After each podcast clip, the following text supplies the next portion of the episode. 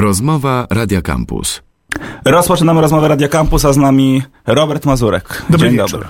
Dobry wieczór. No może, mam nadzieję, że będzie dobry. Ty dzisiaj w swojej porannej rozmowie dostałeś informację, którą teraz cytują wszystkie media, a my też w Radiu Campus ogłosimy wielkiego newsa, którego nigdzie nie ma, że Robert Mazurek ma dziś urodziny. Obawiam się, że to prawda. A które to? Dwunaste. 12. Mi się wydawało, że 18, bo y, z takimi cyferkami mamy dla ciebie prezencik. Ja jestem upośledzony umysłowo i dlatego y, u mnie czas biegnie. Bardzo dziękuję, proszę Państwa, dostałem jakieś, jakby to Państwu powiedzieć. To, to nie Mazurek. To wy- wygląda to dość dramatycznie. E, Moim zdaniem leżało to tutaj od y, zeszłego, od, tak, zeszłego piątku i od Nie, od ostatniego dni. gościa. A. Tak naprawdę od trzech dni leżało. No dobrze, tylko. dobrze. Świetnie. A, jeszcze też y, słuchacze zaproszę na streama na Facebooku, że mogą zobaczyć, co dostał Robert Mazurek, jakie to ciasto. Muszę to Państwo naprawdę sami zobaczyć, bo nie uwierzycie, czym tutaj gości traktują. Cyferka na ciaście, cieście. Ciaście, tak. no. Ciaście, ciaście, tak. Wiedziałem, wiedziałem, że już No się będzie właśnie. szczepiał. No E, właśnie. numer 18. E, ja do tej 18 chcę się cofnąć. Znaczy w sumie rok po twojej 18, w momencie takim, kiedy szedłeś na studia, bo jesteśmy w budynku Wydziału Dziennikarstwa UW i Ale zastan- kiedy ja studiowałem dziennikarstwo, to to tutaj... nie było na tak, Bednarskiej, To tutaj tylko było co innego. na krakowskim było Owszem, wtedy. y, formalnie rzecz biorąc, y, Nowy Świat. Ale co ten 18-19-letni Robert Mazurek powiedziałby temu dzisiejszemu Robertowi Mazurkowi, który ma poranną rozmowę w największej stacji, ma swoje felietony i jak dostaje jakieś nagrody dziennikarskie, to nawet się nie zjawia, żeby to odebrać. Mm, No dobrze, bo to za dużo grzybów w barszcz. Co ja bym mu powiedział? To jest bardzo dobre pytanie, na które chyba nie umiem odpowiedzieć, bo oczywiście mogę coś wymyśleć. Mogę ci powiedzieć tak, wiem co teraz mi się wydaje, że bym powiedział. Że w sumie okej, że poszło dobrze. Zupełnie nie tak jak myślałem, bo kiedy zostawałem dziennikarzem, to, no i teraz wszyscy się będą śmiać, to myślałem, że będę pisał reportaże. I pisałeś też. Tak, Dużo. pisałem, ale szybko się okazało, że wiesz, z reportażami w Polsce jest teraz tak, że nikt nie chce za nie płacić. Że wszyscy być może je jakoś tam chętnie wydrukowali gdzieś, no ale zapłacić za to, to nie, to niekoniecznie. No a jakby ci to powiedzieć, ym, muszę też się utrzymywać. E, No i mam kosztowne hobby. E, W związku z tym, no muszę zarabiać pieniądze. W związku z tym szybko się okazało, że muszę robić coś innego. A że na szczęście się nie nudzę w tym, co robię, no to wiesz, no ja ci powiem tak, u mnie jest jak w naszej klasie Jacka Kaczmarskiego, że ktoś tam jest w pornoklubie i mówi, dobrze mi tu płacą za to, co i tak wszak lubię. To o mnie. Ale spodziewałeś się, że pornoklubu. twoja kariera dziennikarska właśnie potoczy się w taki sposób, kiedy zaczynałeś na, na studiach? Słuchaj, nie, oczywiście, że się nie spodziewałem, ale przypominam ci, że to było w zamierzchłych czasach. Wtedy jeszcze po Warszawie e, chodziły niedźwiedzie polarne i nie było e, elektryczności. Więc e, wiesz, to wszystko się zmieniło. Ja nie, nie mogłem. Słuchaj, ja powiem ci tak, ty naprawdę nie wiesz, co będziesz robił za 30 lat. No nie wiem. No i ja wiem. też nie wiedziałem mniej więcej 30 lat temu, co Ale będę marzenia miałeś. I to 30 No to lat mówię temu. ci, że naprawdę chciałem, y, chciałem y, pisać reportaże. Tak mi się wydawało, że to będzie najfajniejsze. I przez długi, długi czas y, ja, zresztą to teraz myślę sobie, że jestem dziennikarzem piszącym. A radio i takie inne, wiesz, ja jestem w radiu dlatego, że ja mam telewiz- radiową urodę. Ale w telewizji też byłeś. No tak, ale na szczęście szybko ten epizod y, mamy już za sobą. No. Szybko to, szybko poszło. A ty już na studiach y, pracowałeś w zawodzie? Co ty robiłeś na studiach? Na studiach właściwie studiowałem, wiesz. E, wszyscy Ale robi- niektórzy studiują i pracują. Tak, ja wiem, tylko ja miałem nawet z tego powodu jakieś takie obawy, że patrzyłem na to, jak wszyscy robili kariery, byli moi koledzy i moje koleżanki, byli szefami działów stołecznych w jakichś gazetach, a ja, jak taka dupa wołowa, siedziałem na tych studiach, studiowałem sobie historię, studiowałem sobie historię sztuki. Oczywiście nie po to, żeby skończyć jakiekolwiek studia, tylko tak sobie, żeby sobie A postudiować. to chodziłeś jako wolny słuchacz? Y, Wolny albo i niewolny, bo nawet zdawałem egzaminy, więc y, to był taki dziwny układ, wiesz, wtedy jeszcze nie było tak jak teraz, że możesz sobie pójść, zdaje się tak teraz jest na uniwersytecie, że możesz sobie pójść do jakiś inny wydział, tam y, Masz oguny. No, nie mów do mnie tak, żebym miał szansę zrozumieć. Przedmioty ogólnouniwersyteckie, A które musisz ogólne. wyrobić. Tak, jak jesteś na Wydziale Dziennikarstwa, to na przykład idziesz na Wydział Historii, na jakieś No to zajęcia. tak nie było, stamtąd. Y, ale ja to y, robiłem, słuchaj, ja wyprzedzałem epokę, jak widać. robiłem to, bo mnie to interesowało. No i dużo podróżowałem. Z nami cały czas Robert Mazurek. Jeszcze nie wyszedłem, to prawda? I powiedz mi, kiedy ty jesteś zadowolony ze swojej rozmowy z gościem? Ja nie jestem zadowolony raczej. W ogóle? Nie masz satysfakcji po jakimś wywiadzie? Ja zawsze mam poczucie, że można to było zrobić lepiej. Ja wiem, że to brzmi strasznie tak, y, no tak, tak, nieszczerze, że ach, proszę, kreuje się tutaj na gościa, który jest perfekcjonistą, ale ja myślę, wiesz co, to może wynikać z tego, że ja, ja bym nie słuchał takich rozmów po prostu. Dlaczego byś tego nie Bo słuchał? mnie nudzi polityka, y, takie ględzenie o polityce. Ale ja- próbujesz jakoś to urozmaicić. No próbuję, jak mogę, starać się nadać się jakoś temu wszystkiemu ludzki wymiar. A czy mi się udaje, nie wiem, ale staram się. Wiesz, wszyscy się jarają tym, jakby to od tego zależały losy ludzkości. Czasami coś tam zależy, ale zwykle nie. Zwykle to jest. A to też e, dlatego czasami męczysz gościa, żeby urozmaicić jakoś rozmowę? Znaczy, Męczę gościa tylko wtedy, kiedy mam poczucie, że nie odpowiada na pytanie, wiesz? To jest najgorsza sprawa. Jak gość przychodzi i zaczyna pitolić tak, że ty nie wiesz, o co mu chodzi. I to jest najbardziej bolesne. No ja też Bo- zauważyłem, jak się gość czasami u ciebie powołuje na jakąś książkę, czy chce zabłysnąć jakąś wiedzą historyczną, to, to też często robisz mu teścik. Nie, no to przepraszam, to raz jeden było tak, że jak usłyszałem historię, a właściwie usłyszałem taki tekst od, od Radosława Fogla, rzecznika Prawa i Sprawiedliwości, o bitwie pod Parkanami. No, przepraszam, bitwa pod Parkanami ma dla mnie dwa, e, no, wywołuje we mnie dwa skojarzenia. Pierwsze, rzeczywiście bitwa, właściwie dwie bitwy pod Parkanami. E, przypomnij mi, w którym były roku? Nie przypomnę. W nie przypomnę. 1683. A widziałem, że w internecie dzwonił do ciebie słuchacz, jak byłeś w Hate Parku i pytał się ciebie o daty bitwy pod parkami. Ale ja, wtedy, ja, nie znam, ja pamiętałeś. nie znam dat dziennych, wiesz, i nadal nie znam. Ja tylko pamiętam bitwę pod Cedynią. Ale datę dzienną znasz? Nie, dziennej nie. No właśnie, ja nie znałem daty dziennej bitwy pod parkanami, nadal nie, nie znam. Uważam, że to jest akurat do, do wygooglania, ale mniejsza z tym. No i drugie skojarzenie, e, czyli e, Niziurski. No i tutaj Radosław Fogiel powiedział, że chodziło mu oczywiście o Niziurskiego. No to sobie porozmawialiśmy o Niziurskim, a właściwie raczej wygłosiłem monolog, no bo się okazało, że on nie czytał Niziurskiego. A ty czytałeś? Nie, ja też nie czytałem Miziurskiego. Ale wiesz co, ja byłem dzisiaj przygotowany na potop. Ob, obkułeś Na, się na, spod na potop byłem przygotowany e, i o Niziurskim nie będę z tobą rozmawiał, bo wiem, że jak to się skończy. Powiem tylko i o potopie i o Niziurskim kończ waść wstydu oszczędź. Ale, ale- to już wyjdę, to do widzenia. Nie, nie, nie, no to w tym dobrym znaczeniu użyłem Dobrze, tego frazeologizmu. Powiedz mi, e, po co rozmawiać z gośćmi, którzy nie odpowiadają konkretnie na pytanie? Dzisiaj akurat dostałeś informację, którą będzie żyć kraj przez najbliższy e, pewnie tydzień. Robert, ale nie, nie robimy tak, że zapraszamy gościa po to, żeby on nie odpowiadał na pytania. Zapraszamy gościa, żeby odpowiadał. No ale czy ciebie to nie denerwuje? Jak Właśnie dlatego tym, się wkurzam, dlatego, dlatego na nich warczę, że mnie to denerwuje. W tym miesiącu musiałeś się Ja- Jacka Sasina pytać cztery razy o to, jaką książkę ostatnio przeczytał i on akurat odpowiedział, ale z kolei sprawa, Tomasz wiesz. Siemoniak e, wczoraj nie powiedział, jakiej muzyki słucha, chociaż też ze trzy razy powtarzałeś to pytanie. No, myślałem, że się jakoś uda. No co ja ci poradzę? No, ja wiem, jakiej muzyki słucham i wiem, jakie książki y, zaczynam czytać. Bo ja już jestem stary i wiesz, szybko się nudzę.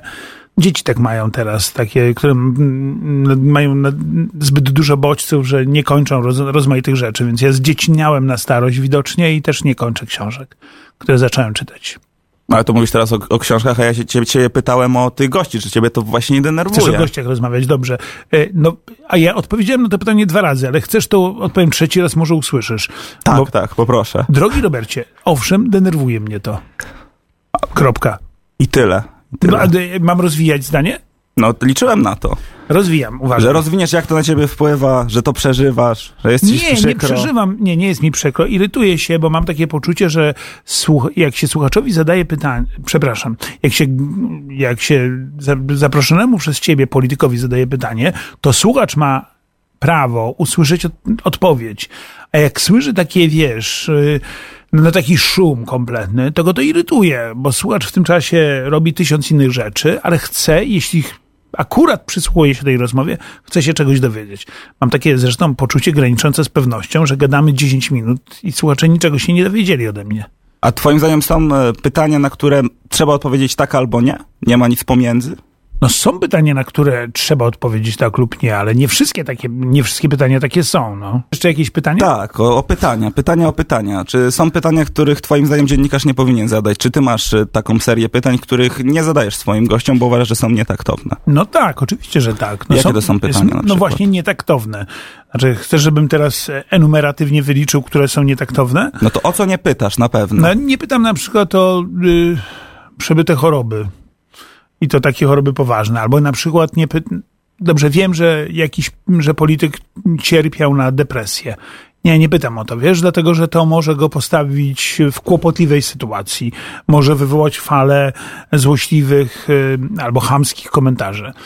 Tak samo nie pytam o sprawy obyczajowe. No ludzie mają prawo do, do prywatności, do swojego życia. Nie pytam go, czy ma kochankę, nie pytam go, e, czy bije dzieci, znaczy inaczej, czy kłóci się z dziećmi, czy, czy awanturuje się z nimi. Bicie dzieci w tym sensie, dawanie krapsa małym dzieciom jest tematem, no więc tak, o to można spytać, czy pan e, karał dzieci fizycznie, ale nie pytamy o sprawy no, osobiste. No, słuchaj, to chyba oczywiste, tak? Ale na przykład właśnie w 2005 roku w, w swoim programie Lekka jazda Mazurka i Zalewskiego pytaliście Jana Marię Rokitę, skąd się biorą pogłoski o jego A homoseksualizmie. wiesz, dlaczego pytaliśmy? To No właśnie, chcę już, wiedzieć, dlaczego. Nikt już nie pamięta takich czasów. Ciebie, ty wtedy na wrotkach pod szafę wjeżdżałeś, ale e, było tak, że ukazał się artykuł w Newsweeku o hakach na polityków.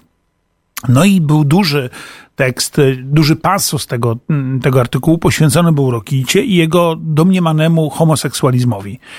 I stwierdziłem, stwierdziliśmy razem z Igorem, że tak, że to jest pytanie, skąd takie rzeczy się pojawiają i czy on nie boi się, że będzie to przeciwko niemu e, wykorzystywane w czasie kampanii.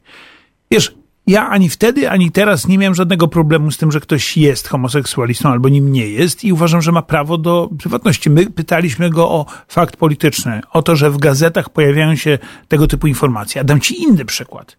E, w naszej e, prześmiewczej rubryce w tygodniku Wprost ukazał się tekst o tym, że politycy lewicy kpią z prezydenta Kwaśniewskiego, że ma romans, uważajcie, z Edytą Górniak i ta Edyta Górniak spodziewa się potomka prezydenta Kwaśniewskiego.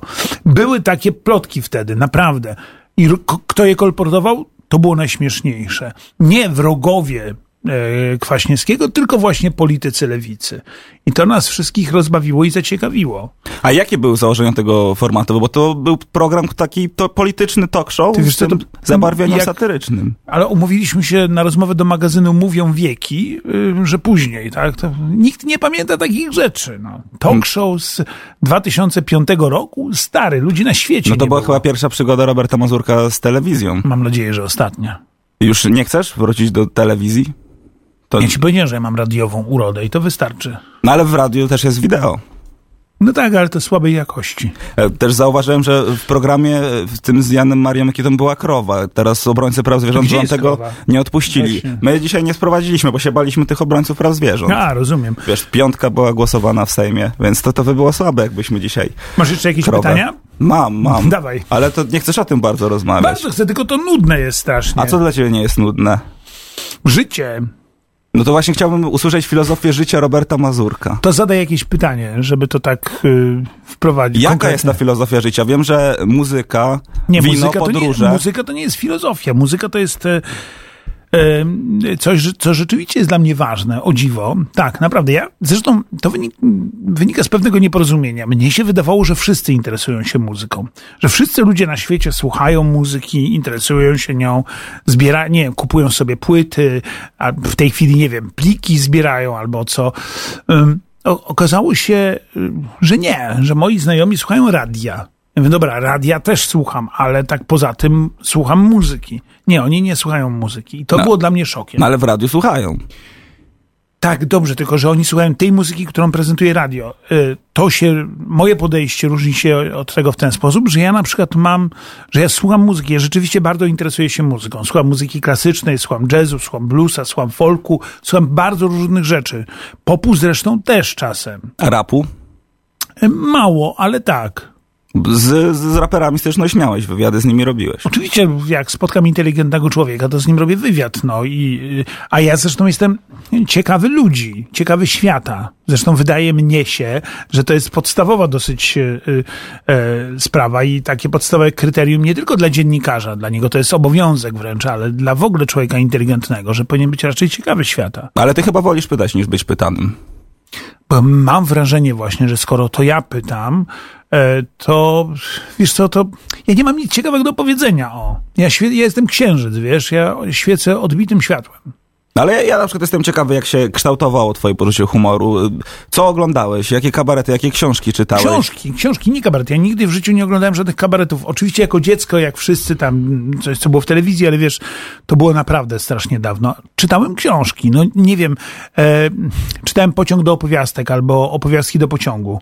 Znasz autora? Nie, Nie, to sobie wygooglasz. nie, no wygooglam sobie, No tak. nie, ale to...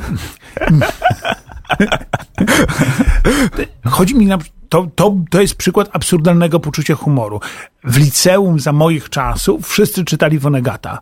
Ja też czytałem Vonegata, chociaż nie należałem do jakichś, do, wy, do wyznawców. No to jego to ja też czytałem. No, brawo, że Vonnegut się przewraca w grobie, jak to usłyszał, ale, ale dobra, nie, niech i to zniesie. Wiesz, rzeczywiście wszystko się bierze z książek. No, chyba, że ktoś od razu urodzi się geniuszem, ale mnie się to akurat nie przytrafiło, no więc bierze się to z książek. Czytasz książki, czytasz Mistrza i Małgorzatę, e, nie należy do wyznawców tego kultu, e, e, czytasz wiele innych rzeczy i niektóre ci się podobają, inne nie. Boris Wian, a propos, żebyś nie musiał googlać, e, napisał e, mnóstwo książek e, w, tym duchu i ja pamiętam, że jak byłem, pytałeś mnie o młodego Roberta Mazurka na, na na studiach. Jak byłem na początku studiów, koniec liceum, początek studiów, to był właśnie taki czas, kiedy się zaczytywałem Borysem Wianem i tego typu, tego typu książkami. I tych autor- autorów, których wymieniłeś, to jest takie, e, że każdy musi to przeczytać. Nie, każdy musi wchodzi. przeczytać e, Biblię i Potop, a resztę to, to zero. I Kubusia Puchatka, ale w polskim tłumaczeniu. Z nami cały czas Robert Mazurek i dostaliśmy pytanie od słuchacza. Co To, to takiego... jest jedyny słuchacz, tym bardziej musimy go jakoś uhonorować. Dziękujemy tak, bardzo. Nie, to jest jeden wśród trzech. A, przepraszam, ale reszta nie umie pisać. No albo nie chce, albo po prostu nie chce. E, Słuchacz pyta, co takiego jest w tym Kubusiu Puchatku i Potopie? Język. E, Właśnie dlatego trzeba czytać Kubusia Puchatka, e, żeby poznać wspaniały, fenomenalny język, żeby się nim napawać. Dlatego mówię o Kubusiu Puchatku w tłumaczeniu Ireny Tuwimowej, nie o oryginale, który jest bardzo fajną, ciekawą, ale przypowiastką taką filozoficzną. Natomiast Kubuś Puchatek w tłumaczeniu Ireny Tuwimowej jest po prostu fenomenalnym językiem. Tam się najpiękniejsze listy miłosne można pisać z Kubusia Puchatka. Tam są, no, pytałeś mnie o poczucie humoru. No, ja, ja cię bardzo przepraszam. Jak ktoś nie przeczytał Kubusia Puchatka i Chatki Puchatka w tłumaczeniu Ireny Tuwimowej, rzecz jasna, to, no to połowa poczucia humoru go, to mu od razu odpada. A potop? Wiesz, ja zawsze swoim studentom dawałem jedno, jedną lekturę obowiązkową, drugą do wyboru. Obowiązkową był potop, bo z przerażeniem odkryłem, że studenci nie czytali potopu. Jeżeli chcesz e, rozumieć polszczyznę, jeżeli chcesz rozumieć w ogóle, przepraszam, uwaga, patos, Polskę i Polaków, musisz przeczytać potop, bo my jesteśmy z Sienkiewicza. Po, właśnie dlatego był Gombrowicz, że był potop, że był Sienkiewicz. Czyli uważasz, że jak ktoś nie przeczytał Sienkiewicza, to nie zrozumie Gombrowicza. No oczywiście, że go nie zrozumie, to oczywiste. Bo wyda mu się wtedy Gombrowicz po prostu jakimś e, nieśmiesznym e, błaznem, no. A z tych drugich e, lektur, które kazałeś przeczytać studentom, co tam dałeś w zakresie? Ponieważ ja prowadziłem zajęcia z publicystyki, no to były to książki mm, dziennikarzy, głównie przedwojenne. I to było fenomenalne, jak dawałem te książki ludziom do przeczytania. Tam była lista 15-20 książek i oni wybierali sobie i mówili, Boże, jakie to jest świetne. Na przykład, przepraszam bardzo, każdemu polecam, Karol Zbyszewski, Niemcewicz od przodu i tyłu. To jest fenomenalna książka. Zaczniecie się śmiać e, w, przy pierwszym zdaniu i skończycie na ostatnim. To jest fenomenalna książka, napisana przez wybitnego felietonistę, który przez e, no, całe lata 30. krzyżował szpady e, z Antonim Słonimskim. Antonim Słonimski na łamach wiadomości e, literackich, a, a Karol Zbyszewski na łamach prosto z mostu. I to jest po prostu stary poezja. Jak można pięknie, dowcipnie, ale też potwornie złośliwie pisać. Powiedziałeś o dziennikarzach przedwojennych, jakbym chciał wrócić do tych współczesnych. Czy ci współcześni dziennikarze żyją w bańce? Tak, y, jak ich odbiorcy. Owszem, żyjemy w, coraz częściej żyjemy w rozmaitych bańkach, w bańkach mediów społecznościowych. Siedzimy na Twitterach, Snapchatach, Instagramach, Face'ach i wydaje nam się, że tak wygląda świat. Otóż gówno. I teraz to wypikaj. Oni wcale właśnie nie, tak świat nie wygląda. To media zakłamują rzeczywistość. Sami ją sobie zakłamujemy, bo to są media społecznościowe i my w to wchodzimy i wydaje nam się, że to jest jedyny świat, jaki jest naprawdę. E, ja tobie to też mówiłem kiedyś, że to jest problem bardzo wielu dziennikarzy. E, wyobraź sobie, no, mam rozmowę w RMF-ie. Mm, to duże radio. Niczego nie umując e, Radio Campus. A propos Radio Campus, mam dla was fatalną wiadomość. Stałym słuchaczem Radio Campus jest mój własny brat macie target, jakbyś wam się pomieszał, bo mój brat niestety z panem zdrowo po czterdziestce. Ale dobrze. Ale e, czuje się młodo. Tak, mówi, że hasło same sztosy bardzo mu się podoba. Mnie też. E, tak, doradzał hasło, żeby RMF e, zrobił hasło, które was przebije. RMF, RMF koks dla każdego. Chodziło o to, żeby babciom zimą zamiast choinek na święta wozić koks. No ale teraz takie hasło by się zgadzało. Wiesz, wszystko jest ekologiczne, więc... A myślisz, że babci nie potrzebują koksu? Myślę, że, że mogą mieć jakieś alternatywy. Wiesz, źródło, każdy, każdy... Alternatywne źródło energii, dobrze. Tak, e, no. O tym później, o czym było? O Kubusiu Puchatku i o, e, i o tym, i o... O bańce. O bańce. Dziennikarze. A już to? Już jesteśmy za? Słuchaj, dobrze, masz rację. Bańka polega na tym, że wydaje nam się, że świat wokół nas jest całym uniwersum, że wszyscy tak myślą, że wszyscy tak czują, e, że dziennikarz napisze, właśnie stąd ten przykład RMF-u, e, że dziennikarz powie coś takiego, zrobię błąd, na przykład przeczołgam jakiegoś polityka tak do, wiesz, do imentu, przejadę się walcem, zniszczę go, to nie jest dobre. To, to, to na tym nie polega fajna rozmowa akurat, ale dobrze, zrób, załóżmy, że tak zrobię. Będę miał 500 lajków 500? 1500. Zresztą, żeby zrobić te 500 lajków, wystarczy 20 osób. Już masz zamieszanie na, e, na Twitterze, że ho, ho. No i co? I pomyślę, że jestem boski, tak? Że te że jestem fenomenalny, niesie mnie Twitter, niesie mnie Instagram, niesie mnie Snapchat, cokolwiek. TikTok mnie niesie, wszystko mnie niesie. Jestem, słuchaj, stary, jestem Bogiem. Gucio w twojej własnej mikrobańce jesteś Bogiem. Poza nią ciebie nie ma. Jesteś po prostu zwykłym dziennikarzem i trzeba to sobie uzmysłowić. A ty jak dobierasz tematy do, do gościa? Bo ja mam takie wrażenie, że często media powtarzają po sobie, ewentualnie dają to trochę w innej formie. Tak właśnie się dzieje, ale mogę ci powiedzieć, że ja bardzo często próbowałem wyjść z tego i to jest bardzo frustrujące, dlatego że ilekroć próbowałem, tylekroć kończyło się to klęską. E, przychodzi do mnie minister edukacji, zadaje mu pytanie o korepetycję. Słuchajcie, żyjemy w kraju, w którym e, 70% licealistów z Warszawy, e, zresztą nie tylko z Warszawy, żeby się dostać na jakieś studia, żeby dobrze zdać maturę, bierze korki. To nie jest normalne. No ja też miałem, po to, ja też brałem.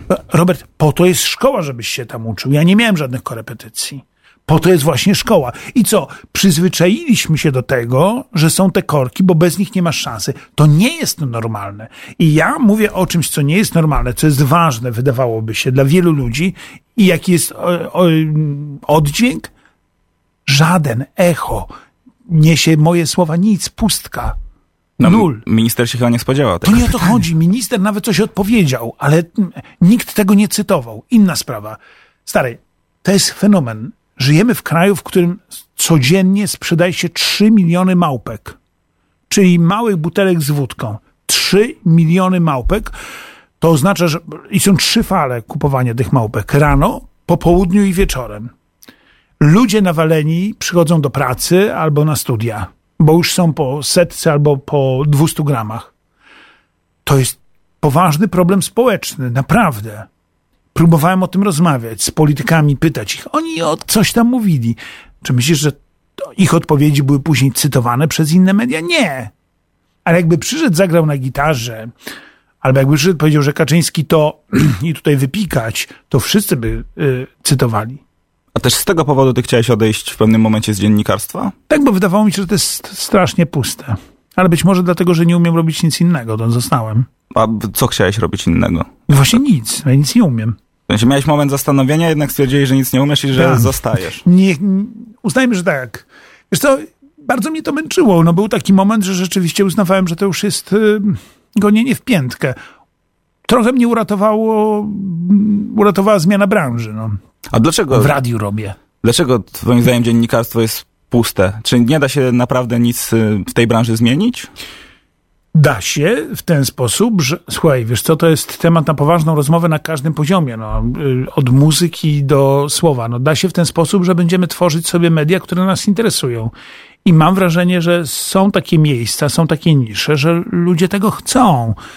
E, Za tym też podążą główne media. One się będą, mm, będą się zmieniać w ten sposób, że już nie będzie trzech telewizji, tylko będzie 300 nie wiem, telewizji, telewizji internetowych, czegoś takiego. I każdy coś tam znajdzie dla siebie, mam nadzieję. A twoim zdaniem media publiczne powinny dalej funkcjonować? Jak ty sobie wyobrażasz Znaczy, takie, jak wzoro, tera- wzorowe takie, media takie jak publiczne? teraz raczej nie, bo one są, e, no one są, e, wiesz, no, no kpiną e, z mediów publicznych, ale zresztą ta kpina trwa od dawna, to nie jest tylko problem ostatnich rządów, to jest problem znacznie starszy. Jak ja sobie wyobrażam, hmm, wiesz to telewizja mnie w ogóle nie interesuje, radio mnie interesuje. Ja bym chciał, żeby było na przykład publiczne radio dla młodych ludzi, które na przykład szanuje ich inteligencję, które na przykład ma, mm, no właśnie, jest ciekawe, daje im muzykę, którą, oni- której oni chcą słuchać, ale nie schlebiając najniższym gustom.